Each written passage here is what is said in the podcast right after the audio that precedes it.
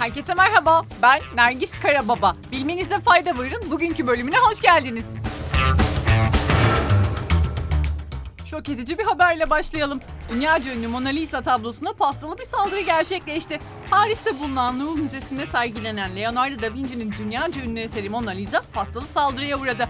Tablo üzerinde bulunan cam tabaka sayesinde zarar görmekten kurtuldu. Bu koruyucu cam müze çalışanları tarafından orijinal esere zarar vermeden temizlenebildi.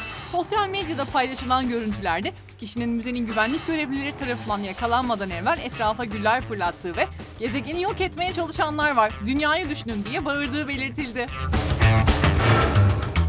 Altın Palmi hüzün üçgeninin oldu. 75. yıl dönümünü kutlayan Cannes Film Festivali'nin ödül töreni nihayet gerçekleşti ve 21 uluslararası filmin arasında yaşanan tam 12 günlük rekabet sona erdi.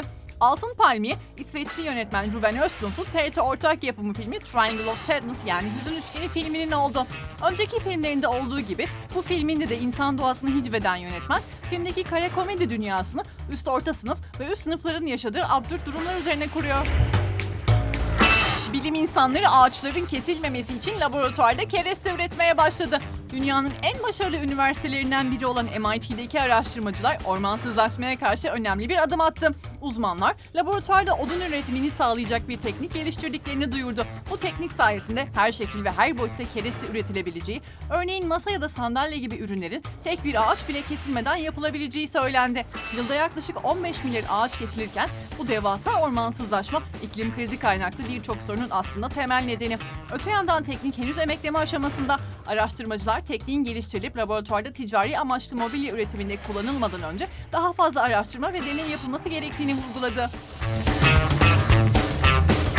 Hindistan'da köpeklerini gezdirmek için stadyum kapattıran bürokrat çift 3200 kilometre uzaklıktaki şehirlere sürüldü. Delhi'de köpeklerini gezdirmek için devlet tarafından işletilen bir stadyumu kapattıran bu çift ülkenin farklı yerlerine sürüldü.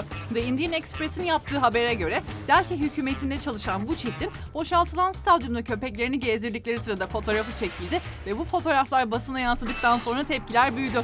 Çiftin stadyumu köpeklerini gezdirmek için kullandı ve bunun için sporcuların antrenmanlarını erken bitirmeye zorladığı bile iddia edildi. İddialar üzerine harekete geçen Hindistan İçişleri Bakanlığı da çifti farklı yerlere sürdü. Çiftin yeni görev yerleri arasında yaklaşık 3200 kilometre mesafe olduğu bildirildi.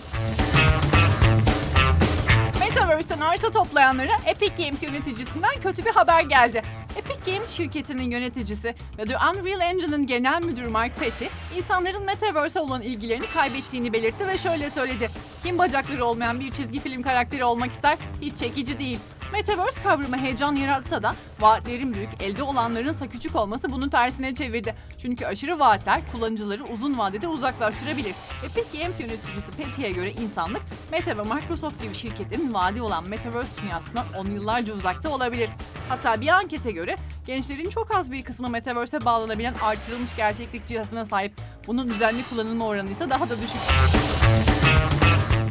Güzel bir haberle devam edelim. Bergama'da 1800 yıllık geometrik tabanlı mozaik bulundu. UNESCO Dünya Miras Listesi'nde yer alan Bergama'daki Kızıl Avlu çevresinde yapılan kazılarda milattan sonra 2. 3. yüzyıllarda yapıldığı değerlendirilen geometrik desenli taban mozaiği bulundu. Müze Müdürlüğü'nün çalışmalarıyla açığa çıkarılan buluntulara Kızıl Avlu çevresindeki ibadet edildiği tahmin edilen yapının tabanındaki mozaikler de eklendi. Mozaikler bozulmamış, tahrip edilmemiş yapısıyla nadir eserler arasında yer alıyor. Geometrik desenlerle süslü bu mozaikler Bergama Müze Müdürlüğü uzmanlarının ayrıntılı çalışmasının ardından koruma altına alındı. Bugünlük bu kadar. Yarın görüşmek üzere. Hoşçakalın.